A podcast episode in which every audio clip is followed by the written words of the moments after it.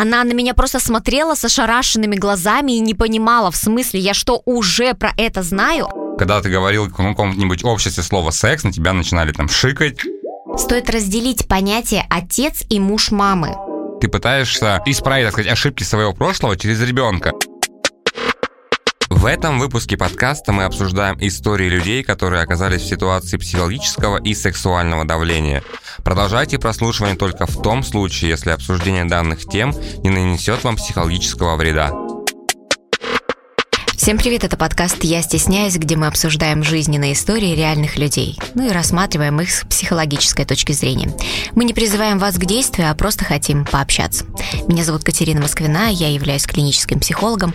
Напротив меня Дмитрий Колобов, креативный продюсер моего портала. Привет, Кать. Сегодня у нас довольно глубокая такая, скажем, тема. Это детские травмы. Наверняка каждому она знакома, потому что так или иначе у каждого подобные детские травмы, детские обиды, а, какие-то детские негативные мероприятия, назовем их так, в жизни по-любому были. И если кто-то об этом, может быть, не догадывается, не подозревает, потому что кто-то и знает, кто-то их прорабатывает. На самом деле, мне кажется, что уже просто миллион книг написано на тему. Все мы родом из детства. Проработай свои детские травмы, сходи к психологу и все вот это в каждом марафоне, в каждом каком-то психологическом разборе употребляется данная фраза «детские травмы». Сегодня мы поговорим на эту тему для того, чтобы разобраться наконец-таки, что такое детские травмы, как с ними бороться и нужно ли на самом деле что-то прорабатывать. И на этом давайте перейдем сразу же к первой истории.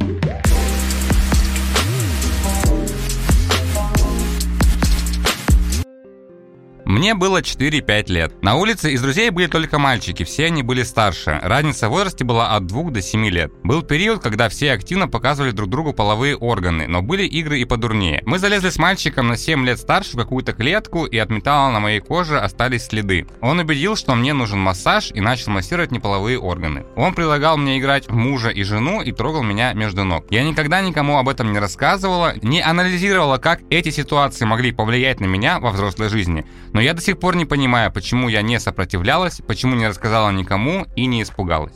Ну что я могу сказать? История о том, что дети показывают друг другу половые органы, немножко банальная, потому что все мы с ней сталкивались э, в детском садике, на сон часу. Я даже могу у тебя сказать, что я даже поцеловался первый раз в детском садике, ее звали Таисия.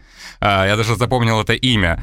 Ну, наверное, это такая, скажем так, норма. Дети познают себя и других, соответственно, людей таким способом. Да, ну просто для многих сейчас на самом деле это травма. И вспоминая какие-то ситуации из детства, такие же из детского сада или из какого-то двора, многие женщины считают, что они подверглись насилию со стороны каких-то молодых людей, хотя все были детьми. Ты абсолютно правильно сказал, что эта история про обычное половое воспитание, и это банальная история про познавание мира, познавание себя и противоположного пола. И как бы странно это ни звучало, на самом деле именно в 4-5 лет начинается вот такой период, когда девочки начинают трогать себя между ног, начинают узнавать какие-то свои части тела, начинают себя изучать, а мальчики в этот момент тоже начинают изучать, но только не себя, а девочек со стороны. И это абсолютная норма психологического сексуального воспитания – детей и подростков. А если сейчас взять парочку книг каких-нибудь авторов э, Петрановской той же самой, например, Вики Дмитриевой, у них уже написано несколько книг про половое созревание детей, и все начинается именно там лет с трех. Там все очень четко и досконально описано, как нужно разговаривать с детьми, как нужно им рассказывать не то, что дети появляются в капусте, их приносит аист, да, а то, что с детьми, начиная уже с 5-6-летнего возраста, абсолютно спокойно можно говорить о сексе. И это норма. То есть рассказывая маленькому человеку о том, что дети появляются вот так, люди появляются вот так. Это дает им полное понимание того, что вокруг этой темы нет тайны. Соответственно, если нет тайны, интерес будет постепенно спадать. Но чем старше они будут становиться, тем все интереснее и разнообразнее может быть их э, сексуальная жизнь и вообще жизнь в целом. Потому что когда ты с детства знаешь, что дети появляются не в капусте, а посредством соития двух людей. Соответственно, после этого для тебя нет никакого секрета в этой теме. И вот эти вот э, бесконечные хихи-ха-ха, которые происходят между детьми, этого тоже не будет. И я уверена, что сейчас уже воспитывается то самое общество, которое будет к сексу наконец-таки относиться абсолютно адекватно. Это в Советском Союзе его не было. А сейчас уже то самое время, когда спокойно родители на эту тему рассказывают, разговаривают с детьми. Ну, я соглашусь с Катей, да, на самом деле, что действительно сейчас идет э, такая, ну, новая волна, ну, не знаю, новая веха времени, когда об этом можно говорить, потому что раньше э, когда ты говорил в каком-нибудь обществе слово «секс», на тебя начинали там шикать, э, ну, как-то говорить, что ты такое говоришь. И даже когда я помню, я был у своих дедушки с бабушкой в гостях в деревне, и на Первом канале шла какая-нибудь, э, ну, обычное кино художественное, но с какой-нибудь легкой сценой эротики. И мне Поцелуй, вот, например, да? Да, и мне просто так вот закрывали глаза, типа, что нельзя да, смотреть. Да, мне тоже, и я мне такой, тоже. ну, думала, а зачем, если я в садике уже целовался в засос, между прочим, а тут, ну, подумаешь, как бы... Вот, но при этом, слушай, э, можно сказать, что это идет неосознанное э, познавание мира, либо мы можем сказать, ну, что вот парень, который был старше на 7 лет, то есть ему было 12, он осознанно шел на такие шаги, да, чтобы ну, естественно, парню 12 лет, и он уже думает о сексе. Это нормально. Но дело в том, что он в качестве представительницы женского пола выбирает девочку поменьше, потому что она не сможет ему ответить, потому что ей можно еще сказать, это просто массаж, или давай попробуем вот это, или давай просто поиграем. То есть девочка 12-летнего возраста, а так как девочки у нас развиваются гораздо быстрее, чем молодые люди, все это прекрасно знают, девочка 12-летнего возраста уже может быть по каким-то своим навыкам развития соответствовать 14, а то и 15-летнему возрасту. Поэтому пятилетнего ребенка, да, можно уболтать на что угодно. И я искренне надеюсь, что героиня этой истории стала самой шикарной и сексуальной женщиной, в настоящее время, что эти истории никак на нее не повлияли, не нанесли какую-то детскую травму, и она может просто с легкостью отпустить эту ситуацию. Потому что узнать в 5 лет, что такое секс, это норма. Но смотри, при этом она говорит, что она никогда никому об этом не рассказывала, и можно сказать, что мы первые люди, которые узнали а, об этой истории, и она не понимает, почему она не сопротивлялась, и почему никому не рассказывала, и почему не испугалась. Вот чем это может быть связано? Вот это как раз-таки связано с тем, что у нас в Советском Союзе, где мы все воспитывались, не было от родителей какого-то сексуального воспитания для детей. Никто никогда с нами не разговаривал о сексе.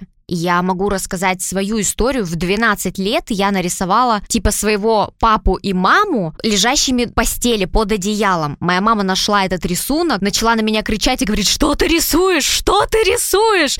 То есть для нее это было таким шоком, что ребенок в 12 или может быть мне было где-то от 10 до 12 где-то в этом периоде, она на меня просто смотрела с ошарашенными глазами и не понимала, в смысле, я что, уже про это знаю? А да, мы все знаем об этом из детства. То есть мы знаем об этом из детского сада. Я тоже в детском саду, мне кажется, уже целовалась где-то с кем-то там в домике в этом детском.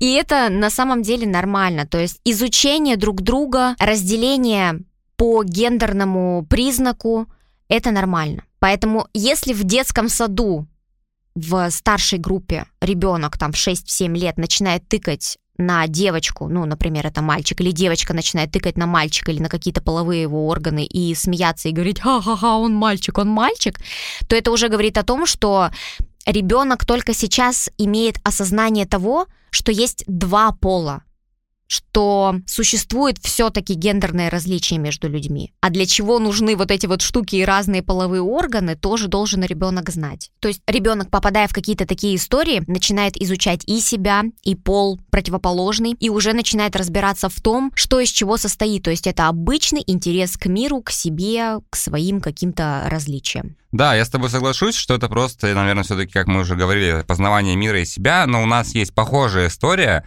но она все-таки немножко более с таким э, негативным привкусом, что ли, если можно так сказать, потому что там речь пойдет уже э, про, так скажем, домогательство от родственников и близких людей.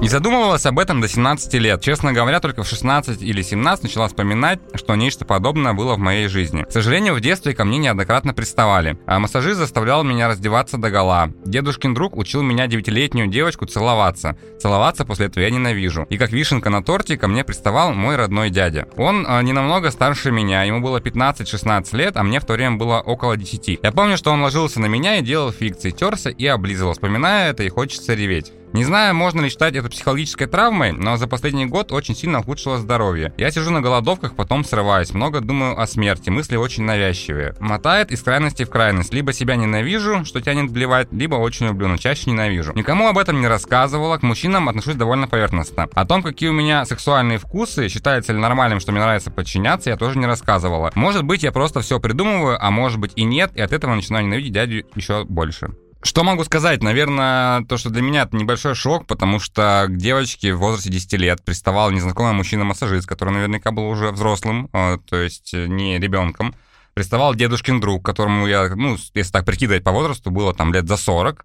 И также родной дядя, хотя ему понятно, что было 16, это такой период тоже, когда у тебя тестостерона в крови просто да. можно, не знаю, там... Что вот тут можно посоветовать этой девушке, потому что, ну, объективно, что эта ситуация гораздо жестче, чем была в первой истории, так как, э, скажем так, домогательства были от близких людей. Наверное, здесь я буду отвечать все-таки не просто как женщина, а как специалист по психосоматике. В первую очередь, что хочется сказать. Если проанализировать эту историю, то возникает множество вопросов. Первое. Где были родители этой девочки? Второе это представь, какие отношения были у девочки с ее родителями, что нарушение привязанности сформировалось уже к 10 годам.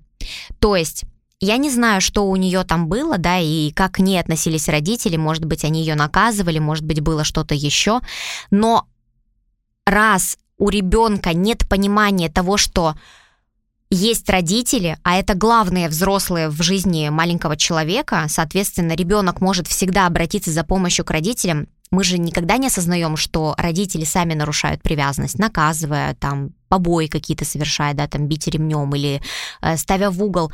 Это дает все нарушение привязанности с ребенком. Соответственно, если родной человек, который призван тебя защищать, начинает тебя бить, унижать, оскорблять или ставить в угол, наказывать и так далее, и нет вот этой вот нормальной психологической беседы, разъяснения ребенок взрослый, то ребенок начинает уже взрослых бояться априори. Поэтому он может попадать в такие истории, в которых он не сможет разговаривать со своими родителями и что-то им рассказывать. Поэтому здесь девушка 19 лет говорит о том, что она никому никогда про это не рассказывала. Я не могу давать совет сходить к психологу, потому что это сугубо личное мнение каждый человек должен быть к этому готов, но если эта девушка будет готова, я думаю, что специалист ей обязательно поможет. Это на самом деле не такая сильная травма, как, э, ну, есть глубже, например, травмы, да, то есть изнасилование конкретное, то есть вот это можно прорабатывать дольше. А здесь, э, если не было физического контакта, а только психологическое давление, и вот э, мы понимаем, что там дядя даже, который ее там трогал, он всего лишь терся об нее, возможно, это не всего лишь. Мы не знаем, насколько она травмирована этой ситуацией, но тем не менее, я говорю, что это можно проработать достаточно быстро и хорошо. А вот то, что, смотри, она говорит, что она начала об этом задумываться буквально недавно, и у нее началось улучшение здоровья.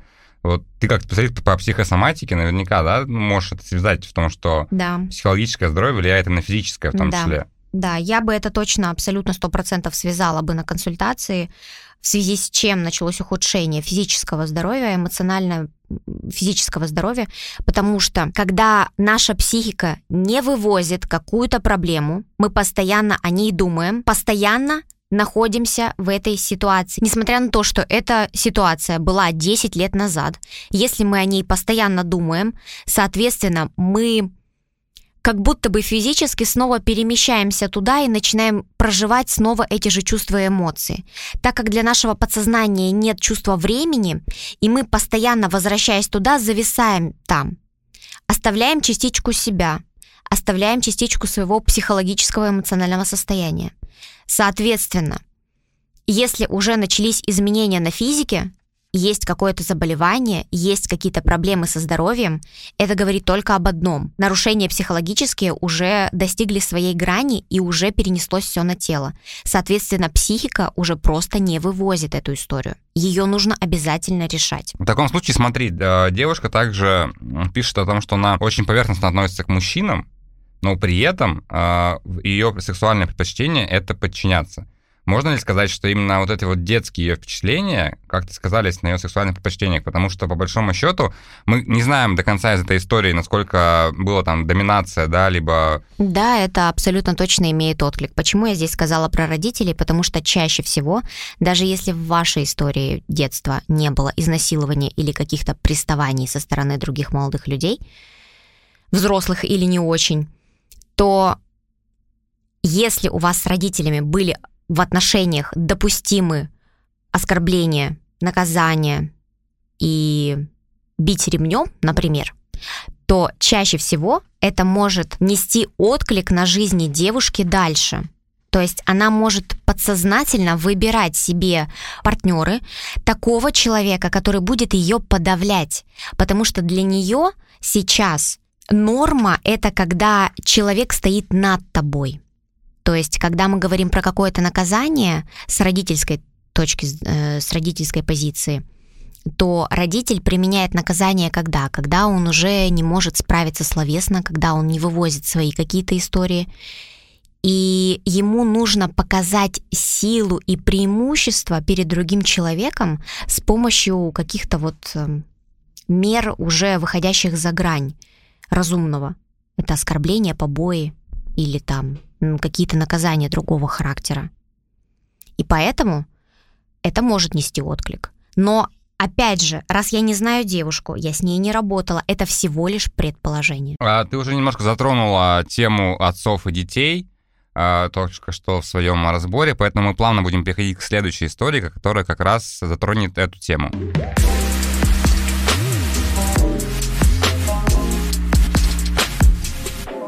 Мой отец с самого детства унижал меня по поводу моего веса. Называл жирной коровой, говорил, что я никогда не найду себе мужа. А мне тогда было всего лишь 8 лет. Я дико стеснялась. Сейчас я вешу 55 килограмм при росте 170. Занимаюсь усиленно спортом, но мои комплексы остались. Я считаю себя толстой. Сейчас у меня есть молодой человек, мы вместе почти 3 года. Он считает меня невероятно красивой, с прекрасной фигурой, но я не могу этого признать. А все из-за моего отца, который считал красоту тела самой главной. Ну, я начну, наверное, первый комментарий по поводу этой истории, что для меня это неприемлемо, мне кажется, такие комментарии вообще родителя к своим детям, ну, называть называть своего ребенка жирной коровой, не знаю, для меня, может быть, мне повезло, да, что у меня была хорошая семья, хорошие родители, которые меня воспитали достаточно хорошо, но для меня это неприемлемо так относиться к своему ребенку, потому что ребенка нужно вкладывать любовь, тепло, и ты получишь, то есть, отдачу. А здесь, когда ты ребенка объективно унижаешь, при том, что ты унижаешь его не за какие-то вещи, которые он может контролировать, по большому счету. 8 лет, объективно, мы все можем набирать вес, потом этот вес потерять, потому что я в детстве тоже был э, полноват, вот, но сейчас я там в хорошей форме. Реально? Я тебе потом покажу свои фотки. Серьезно? Ну, не полноват, но щечки, щечки у меня были нормальные. Просто я знаю Диму седьмого класса, и я вообще не помню, чтобы он когда-то был полноватым. Было время, сейчас я возвращаюсь к этому. Метаболизм становится медленнее, возраст больше, и животик появляется. Да-да-да. А, вот, но вернемся, собственно, к этой истории, что для меня, ну, реально, это какая-то дикость в плане того, что так относиться к своему родному ребенку. То есть, то есть, видимо, отец совершенно не понимает, что это откладывает в любом случае какой-то а, отпечаток на человеке. Тебя когда-нибудь в детстве родители критиковали? Слушай, вот честно, я так вспом... не могу вспомнить. Я знаю точно, что меня не били никогда, кстати. То есть в, наш, нашей семье э, бить ремнем это ну, такое было вообще крайность. А, в плане критики, наверное, нет. Я считаю, что меня поддерживала всегда моя семья, и мама, и папа. А, то есть, если критика и была, то она была конструктивной. То есть, не было такого, что, сынок, ты плохой просто потому, что ты плохой. То есть, у меня, безусловно, в детстве и в юношестве были какие-то косяки, за которые я по делу получал, но я это понимал.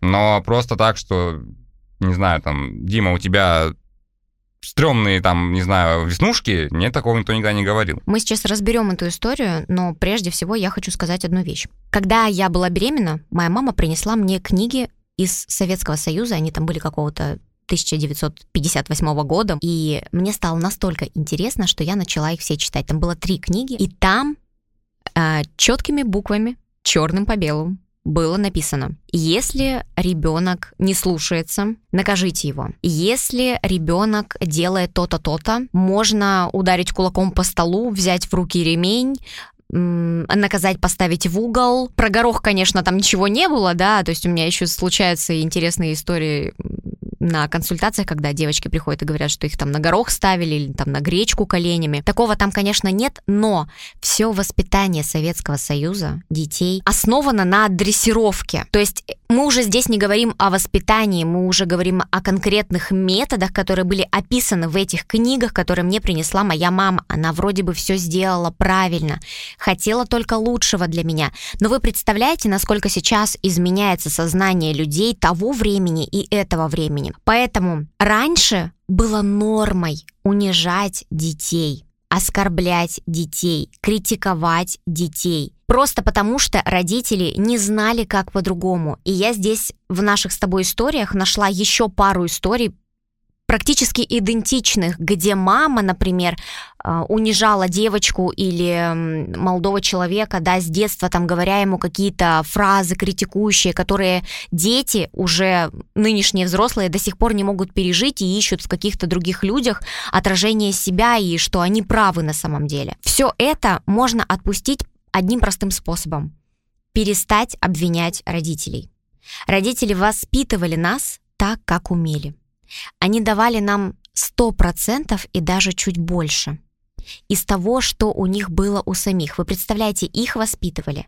Они взяли только самое лучшее своего воспитания и по этим лучшим, по их меркам – нормам воспитывали нас. Мы взяли абсолютно другие стратегии и будем воспитывать своих детей уже по-другому, исходя из того опыта, который, который мы пережили. Но если мы до сих пор там в свои 18, 20, 30, 40 лет не принимаем своих родителей и осуждаем их за то, что было в нашем детстве, то это несет ужасающий отпечаток на всю нашу жизнь настоящую. Потому что если мы не можем принять родителей, получается, что мы не принимаем часть себя. А если я не принимаю часть себя, значит, я себя внутренне ненавижу, осуждаю и критикую.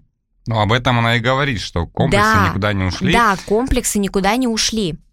Но при этом, знаешь, мне еще что хочется, наверное, отметить, что, во-первых, э, ну, этой героине, которая напишет, ей 18 лет, то есть ей всего лишь 18. Да, всего лишь 18. То есть в глобальном смысле у нее еще впереди вся жизнь, и я могу сказать по себе, наверное, что я в 16 лет думал, что я какой, какой я взрослый, я познал эту жизнь, все, я, что я еще нового узнаю? Сейчас мы там 27, я до сих пор понимаю, что жизнь-то еще, ого-го, там, познавать и познавать. И в свои 18 лет э, она не закрылась, она, то есть, занимается спортом, у нее есть отношения с молодым человеком, с партнером, потому что мог быть такой, мне кажется, случай иметь место, что после всего вот этого унижения в семье человек мог просто закрыться. Она закрыта. Просто мое мнение, что здесь не про это. Она как раз-таки говорит, что я дико стеснялась, и она стесняется до сих пор, и при этом она сейчас ходит в зал не для удовольствия, а для того, чтобы держать себя в форме. Но если она бросит зал, Вполне вероятно, что в форме она так и останется, потому что все дело в голове. С чем здесь можно поработать? В первую очередь нужно, и вообще в любой другой ситуации касаемо родителей и критики, нужно задать вопрос. Из какого чувства мой отец говорил мне такие слова, или моя мама говорит мне какие-то слова или совершает какие-то действия. Например, отец говорил ей, ты толстая там, или ты жирная корова. Что может быть у отца в голове? Очевидно, что это его страх. Быть толстым или иметь рядом толстую женщину. Откуда-то у него в голове возникла идея о том, что быть толстым – это не норма. И поэтому, критикуя свою дочь и называя ее жирной коровой, да, жирной Он коровой. пытался мотивировать ее. Он типа... пытался ее мотивировать, чтобы она такой не стала. То есть, по факту, возможно, она такой даже никогда и не была, но до сих пор живет в этой парадигме, не меняя своего мышления и считая, что с ней что-то не так. Но на самом деле он просто, исходя из своего страха, говорил ей это, чтобы она такой не стала. Вот просто представьте своего отца напротив вас, закройте глаза. И скажите мысленно, что вы отдаете ему все ваши программы, которые он вам подарил. Все слова, которые он вам говорил, поблагодарите его за эти слова. Скажите ему спасибо за то, что он пытался вас таким образом защитить. Да, человек не умел по-другому. И это норма того времени. Сейчас все иначе. Просто согласитесь с тем, что для вас сейчас эта проблема не актуальна. Вы прекрасно выглядите, 55 килограмм, рост 170. Это идеальное соотношение веса и даже, по-моему, чуть чем по норме идет, да, из... Э, ну, примерно, да, да. я Вот, я уверена, что вы идеально выглядите. Поэтому уже можно успокоиться, ходить в зал ради того, чтобы просто наслаждаться своим времяпрепровождением и поверить уже, наконец, своему молодому человеку о том, что он вам говорит правду. А он наверняка говорит правду. Я бы тут, конечно, еще пораздавал, что реально это же такая прям проблема у многих, что очень многие девушки, которые сейчас в хорошей форме находятся, да, они в школе там в юношестве где-то еще, они были полноватыми, либо полненькими, и у них эти комплексы остались, потому что мы все понимаем, что школа это такое адское место, где... Школа жизни. Школа жизни, да, где тебя угу. за любое отклонение от нормы, как считается в школе, тебя будут гнобить, обижать, обзывать, и это, безусловно, сказывается, мне кажется, на твоей психологической психологическом здоровье. Ну да, но у всего есть две стороны. То есть всем нам дан какой-то опыт. Соответственно, каждый человек что-то переживал в детстве. Вопрос только в том, как мы сейчас к этому относимся. Можно же сказать, что то, что было тогда, это было, и это просто опыт, и круто, что я его прожил, я выжил. Я там не стала жирной коровой, да, мне 18, я вешу 55 при, вес, при росте 170, прекрасно выгляжу и только благодаря тому, что отец называл меня жирной коровой. А если бы он меня не называл, возможно, я была бы жирной. И все равно меня бы все любили. Потому что для меня, например, не было бы такой проблемы. А сейчас, по факту, мы сами, вспоминая какие-то свои детские истории, привносим в свою жизнь вот эту вот критику, обесценивание своей собственной э, жизни, тела и действий, которые мы совершаем. Часто бывает так, что когда у тебя появляется ребенок, э, есть две модели поведения, когда он тебе появляется. Либо ты а, пытаешься, чтобы ребенок самореализовался, и в этом ему помогаешь, да, чтобы он стал собой, либо ты пытаешься в ребенка вложить то, что ты когда-то не смог сделать, либо ты что-то там э, в своей жизни сделал не так, и ты пытаешься исправить, так сказать, ошибки своего прошлого через ребенка. Абсолютно точно. И, то есть э, объективно, возможно, действительно, может быть, э, во-первых, мы даже не знаем, кстати, про фигуру отца, в том числе. Да, да, я про это сказал, да. И, и фигуру и матери. фигуру матери, Поэтому да. Абсолютно точно. Поэтому я имею полное право говорить про какие-то страхи или из какого чувства отец э, говорил ей такие слова. Самое время переходить к следующей истории. Эта история также затронет э, тему отцов и детей, но уже немножко в другом русле.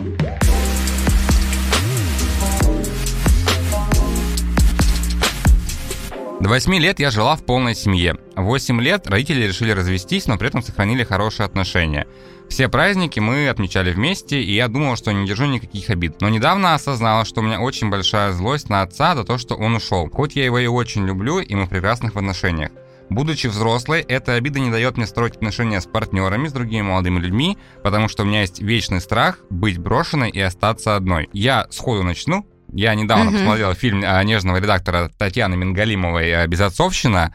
В принципе, ну, могу всем посоветовать тоже посмотреть. Э, тема, на самом деле, она, я скажу так, э, двоякая. Потому что одно дело расти без отца, безусловно, мы понимаем, что это тяжело. Потому что отец это в любом случае э, должен присутствовать в жизни каждой девочки, в том числе, потому что через отношения с отцом девочка вообще потом в будущем будет строить отношения с партнером. Но я всегда говорю, когда мне говорят, что расти без отца там тяжело, э, я говорю так, что смотря какой еще отец, потому что отцы все тоже бывают разными, и порой, мне кажется, может быть, даже расти-то без отца, оно и поприятнее будет, чем с каким-то определенным отцом. Э, что касается этой истории, наверное, что я хочу сказать, что развод 8 лет э, — это тот период, когда ребенок, причем он уже все понимает, при том, что многие думают, что дети начинают понимать там лет с 5, да, лет с 6, но на самом деле дети понимают все гораздо раньше, они начинают все понимать лет с трех. И поэтому очень часто еще многие родители ошибаются, когда не говорят детям прямо, что происходит в ситуации, когда условно куда делся папа, он там ушел погулять, ушел в магазин.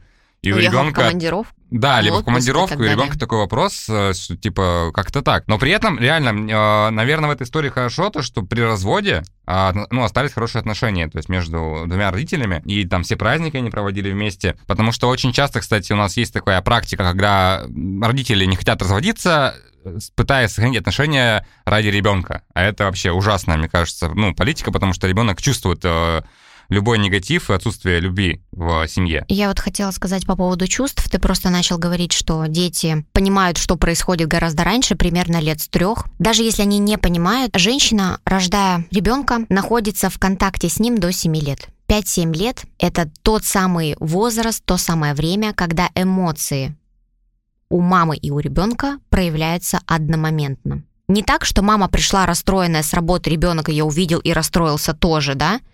А как говорится, наша любимая фраза «счастлива мама, счастлив малыш». А все происходит одномоментно. То есть мама расстроилась где-то на работе, и в этот же самый момент ребенок расстроился где-то в детском саду или просто дома. Какая мама тревожная она или как она проживает какие-то моменты, ребенок все чувствует. И неважно, сколько ему лет, даже если ему уже 7 и более, как девочки здесь в этой истории, то вполне возможно, что ее мама как-то не очень внутренне не очень комфортно проживала развод. Потому что вообще развод это такая достаточно тяжелая тема. Несмотря на то, как в каких бы хороших вы отношениях не оставались, это я сейчас по себе просто знаю. На самом деле это тяжело. Разводиться, расставаться, строить свою жизнь дальше, потому что есть определенная привычка. Здесь, наверное, стоит говорить о том, как мама сама себя внутри чувствовала после развода. Потому что, возможно, девочка восприняла это все изнутри то есть просто считав какие-то мамины эмоции. Мы можем же детям улыбаться, а дети будут чувствовать подвох. Потому что дети — это эмпаты, они интуиты, они живут э, с помощью чувств, они всегда знают точно, что происходит. Их невозможно обмануть. То есть как бы словесно мы можем улыбаться и обманывать ребенка, но на самом деле по факту у нас внутри может какая-то буря бушевать, и ребенок это все считает просто, и сразу же станет понятно. О чем здесь еще хочется сказать? Вот девушка обижена в 21 год на своего отца. Стоит разделить понятие отец и муж мамы. Муж жены, вот эти два человека развелись.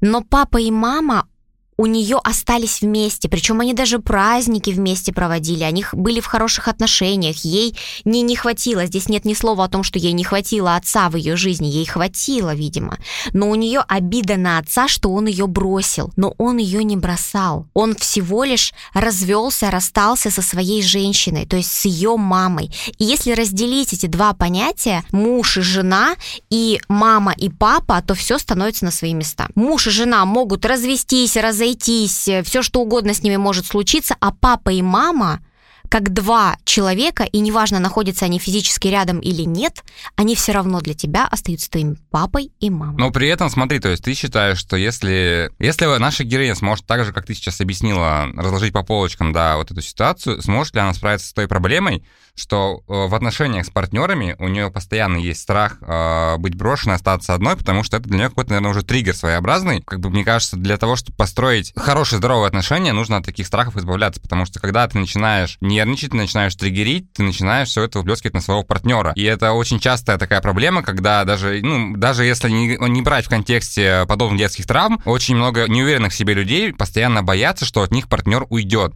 И когда они начинают об этом ему рассказывать, накидывать, то он еще больше хочет от этого уйти.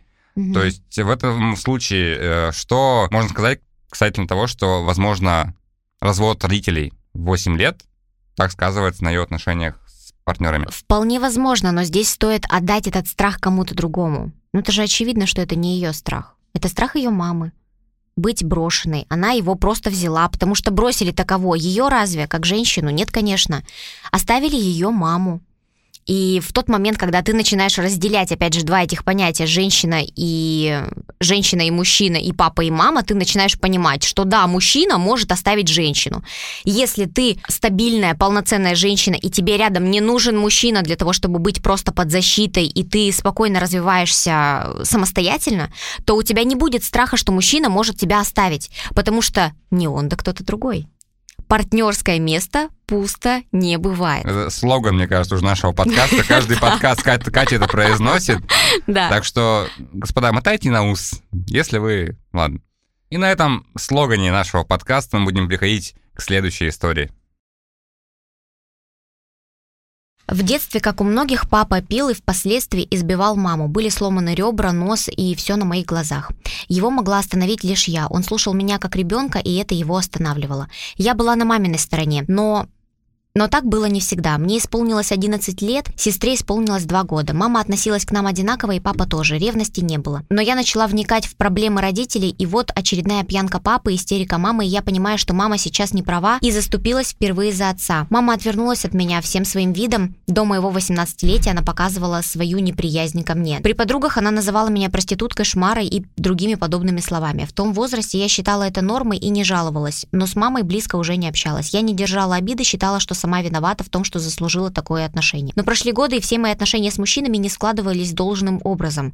Недавно я поговорила с психологом. Оказалось, что все это было из-за мамы. Но как исправить ситуацию, я не знаю. Они с папой до сих пор ругаются, как и раньше, и я, как и раньше, на папиной стороне. Просто не говорю об этом маме. Очень хочется понять, что нужно сделать, чтобы стало лучше морально. Очень интересная история. Я обожаю такие истории. Просто потому, что здесь на самом деле проблема не в родителях. Я не устану это повторять, что ответственность за... Мы, к сожалению, не знаем, сколько девушке лет. Ответственность за то, что происходит сейчас в жизни девушки, которая пишет эту историю, лежит на ней. В первую очередь стоит отметить, что здесь явно не пройдена сепарация с родителями. То есть девушке до сих пор жалко папу в тот момент, когда избивал маму, причем достаточно жестко, грубо, со сломанными ребрами, носом и так далее. Но девочка все равно защищает маму. Это насколько у нее женская неприязнь к маме, что она защищает маму, хотя он физически сильнее, и какой бы истеричной натурой не оказалась мать э, данной девушки, все равно это очень жесткое обращение с женщиной. Почему я заговорила про сепарацию? В конце истории девушка говорит, что родители до сих пор вместе, и у них до сих пор ругань. О чем это говорит? О том, что у ваших родителей все в порядке. Это их прекрасные отношения. Это они считают вот эти отношения идеальными. И вам с этим ничего не сделать. И вам нужно уже наконец-таки отпустить своих родителей, сепарироваться от них и жить уже свою жизнь. Никого не обвинять, никого не осуждать. Ни за побои, ни за истеричное поведение. Неважно, как они относятся друг к другу. Вы никогда не знаете, что там за этим за всем стоит. Может быть, у них после этого прекрасный секс друг с другом. И это просто их прелюдия и какие-то брачные игры. Вы вот это не... я, конечно, Да, вы понимаю. никогда не узнаете, что там стоит за этими взрослыми отношениями двух взрослых людей. Это их выбор. Это их ответственность, вы здесь вообще ни при чем. Конечно, ребенок всегда считает, что он как-то виноват в ссорах родителей и пытается защитить либо папу, либо маму, и это абсолютная норма. Но в такие моменты мне бы хотелось, чтобы все родители вели себя немножко осознаннее и избавляли ребенка от этой ответственности, потому что это непосильная ноша. Тянуть отношения своих родителей там в 20 с чем-то лет, допустим, предположим, что девушке столько. Либо в 3 года даже, да, когда она там, ну, подбегала или 11 лет ей было, не, неважно сколько. В общем, когда роди... ребенок защищает родителя, он берет на себя роль родителя, он берет на себя роль защитника. И это очень тяжело для ребенка, это непосильная ноша. Вот ты сейчас затронул эту тему, и я для себя просто обратил внимание, что героиня истории говорит, что ей исполнилось 11, а сестре было 2 года. И она говорит, что как раз-таки э, относились к ним одинаково, не было ревности, но то, вот, о чем ты говоришь, что раз уже с юного возраста девушка защищала маму от нападков отца, и у нее еще была младшая сестра, то есть, соответственно, за которую она также, мне кажется, взяла, ну, на себя вот это вот, э, как это сказать, воздвигла, ну да, она сама взяла на она себя взяла на себя ответственность. эту ответственность, то есть за сестру в том числе, хотя, да. по сути, за нее нужно нести ответственность. Да, да, потому что она ребенок. Не хочется, конечно, мне, чтобы вы прекращали ходить к психологу, если вам нужен будет специалист, вам обязательно помогут, обратитесь с этой проблемой, если вам сложно отпустить ее самостоятельно. Но надеюсь, что мои слова затронут частички вашей глубинной души, и вы, наконец, поймете, что отношения ваших родителей – это только их отношения. Вы не имеете к ним никакого отношения и право лезть в их жизнь. Они сами разберутся, они взрослые, а вы для них навсегда останетесь маленькой девочкой. Ну, слушай, кстати, при этом хорошо, что человек пишет, что он ходит к психологу. То есть он к этому сам, вероятно, пришел, он понимает, что есть какая-то в жизни проблема, а, потому что она, пис, она, она пишет, что она не держит обиды на маму, да, что та с ней не так близко общается и считает, что сама виновата в том, что заслужила такое отношение. Но это тоже, наверное, странно. И плюс еще она также пишет, что отношения с мужчинами не складываются должным образом. Вот что, возможно, героиня вкладывает вот в это, а, потому что что значит складываться должным образом? Для меня эта формулировка очень расплывчатая. А, либо, как бы исходя из того, что мы с тобой обсудили, есть такое ощущение, что как будто отношения родителей этой девушки для нее стоят выше в иерархии, чем ее личные отношения.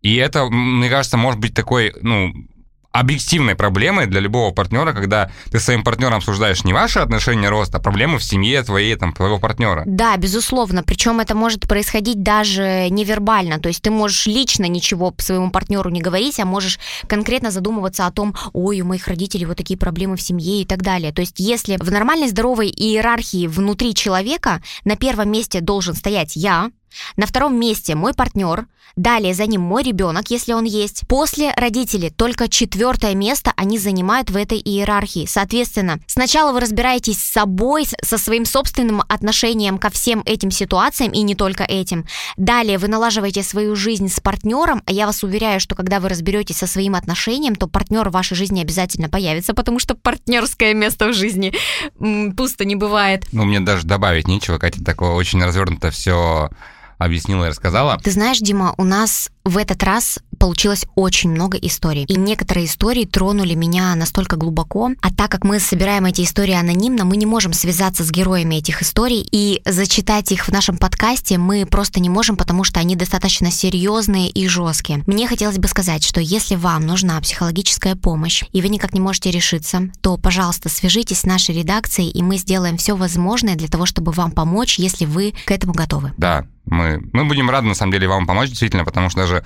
даже я, как человек, который не имеет психологического образования, читая эти истории, проявлял человеческое сочувствие, и мы будем очень рады, на самом деле, вам помочь, поэтому решайтесь, будьте смелее, потому что проблемы нужно решать, а не умалчивать их. Хочется сказать, что все проблемы, которые были с вами в детстве, это ситуации, посланные вашей душе для опыта. И для того, чтобы вы нашли, наконец-таки, выход, не стоит в них закапываться. И если вы до сих пор болезненно воспринимаете какую-то историю, уже сходите на консультацию к психологу, разберитесь с этим и двигайтесь дальше. Проблемы, которые вы периодически вспоминаете, живут в вашем теле и несут отклик на вашу жизнь. Вы до сих пор живете в тех самых ситуациях. Заберите себя оттуда, вернитесь в реальность и будьте уже здесь и сейчас. С вами была Катерина Москвина и Дмитрий Колобов. Это был подкаст «Я стесняюсь». До новых встреч.